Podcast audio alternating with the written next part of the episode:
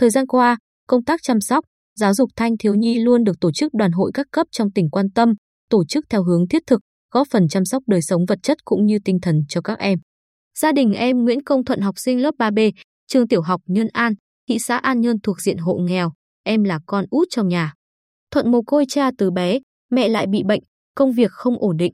Nhiều năm qua, vì không có xe đạp, hàng ngày em phải dậy sớm đi bộ đến trường, sau giờ học phải đi về thật nhanh để kịp làm việc nhà phụ giúp mẹ. Ước mơ của em là có chiếc xe đạp để việc đến trường thuận lợi hơn. Tại chương trình tiếp sức đến trường năm học 2022-2023 mới đây, được Hội đồng đội thị xã An Nhơn và nhà hảo tâm tặng chiếc xe đạp mới và nhiều phần quà khác, Thuận vui lắm. Thuận chia sẻ, em xem chiếc xe đạp này như người bạn mới đồng hành cùng mình đến trường.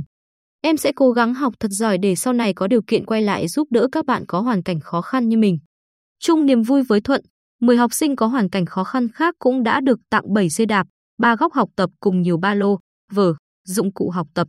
Chị Nguyễn Thị Lệ Hiền nhà hào tâm ở phường Nhơn Thành, thị xã An Nhơn tâm sự rằng những chiếc xe đạp, phần quà tuy có giá trị không lớn, nhưng là món quà tinh thần ý nghĩa, tiếp thêm động lực cho các em phấn đấu, cố gắng vươn lên trong cuộc sống.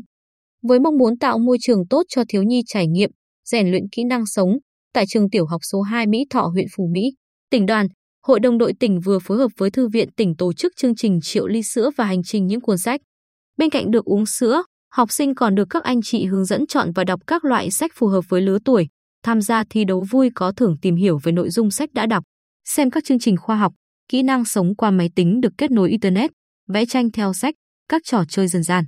Trong năm học 2021-2022, xác định công tác đội và phong trào thiếu nhi đóng vai trò quan trọng trong việc nâng cao chất lượng giáo dục toàn diện cho thiếu niên. Nhi đồng, hội đồng đội các cấp, các liên đội luôn nỗ lực xây dựng môi trường vui tươi, lành mạnh để các em học tập, vui chơi, rèn luyện.